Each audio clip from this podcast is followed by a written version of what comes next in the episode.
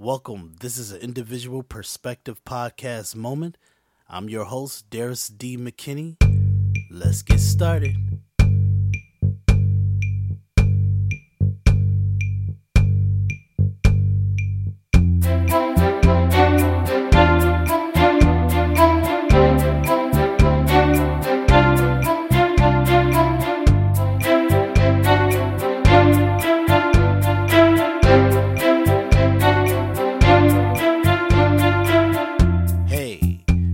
Seven days in a wake up, November 1st, 2016. And at this time next week, we will pretty much know who's going to be president, or we'll be kind of in the smack middle of seeing what the numbers will say about who's going to be president.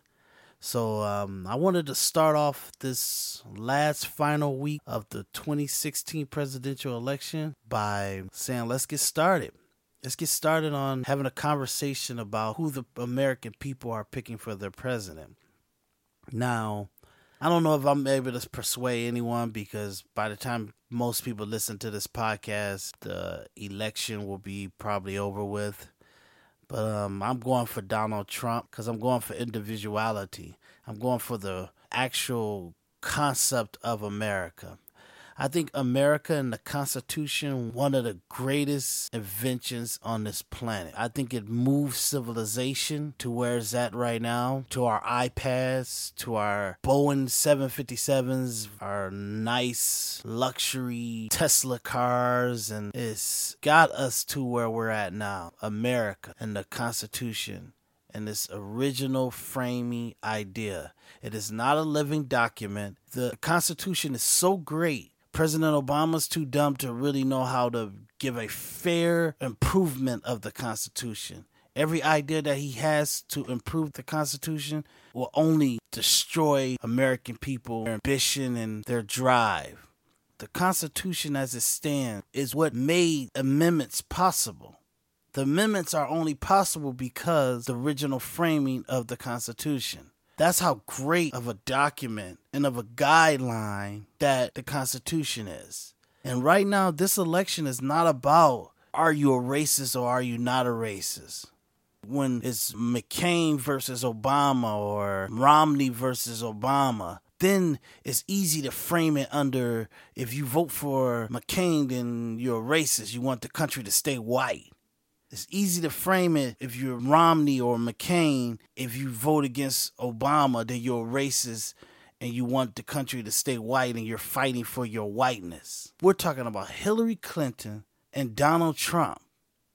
We watched and celebrated the success of Donald J. Trump until he ran for president. And now he's the worst human being in our country. He's Hitler. He's Mussolini. He's the Ku Klux Klan. He's an advocate for all white society now. It's sad. When you get into politics, that's how dirty it gets. That's how you know with the powers that be what they want in society, who they deem and they approve to be high on the food chain.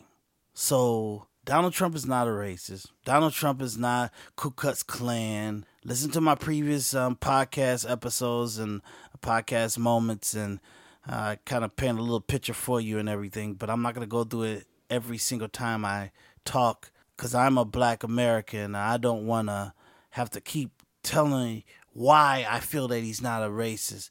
A white American can be painted as a racist in vast amount of different situations. Especially a businessman that his bottom line is the financial stability of his company and you could paint any white person as a racist if you want to discredit their name. It's a situation that you could kind of see and you could say, well, they, you know, if I could put this situation in a subjective analysis, then I could paint him as a racist in this situation, in this context. But that's not life. Life is, you have to be objective. You have to rule and make a decision of absolution with objectivity meaning that you have to vet and prove and not be just subjective of somebody when you call them a racist. The lawsuit of in the 1970s of him and his father with housing situation that they had, that's subjective.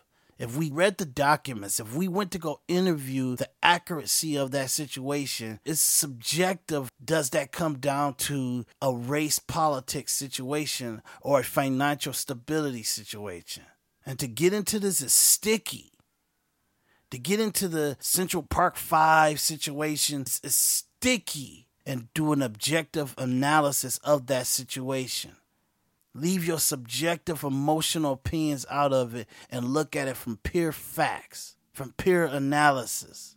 Donald Trump making a conversation about not allowing illegal immigrants into the country to bring malice, poverty, pressure on the country and the citizens that need help as is. To look at the situation with illegal immigrants saying that it's not that we don't want people to come into the country, we want them to come in legally. And we also need a moment to get our citizens that are in the country already, that are Asians, Hispanic, blacks, that are white, we need to get them out of the poverty situation that they're in. Let's take a moment and really solve poverty. We as a society, we have grown financially dependent on allowing cocaine and heroin to come into the country so it could feed the weak and the weak put themselves in the judicial system, and the judicial system can kind of keep turning a recycle of necessity for law and order. That we have this this constant recycle of criminals and victimization, and we could never really solve it. We could never really grow out of the situation because we we become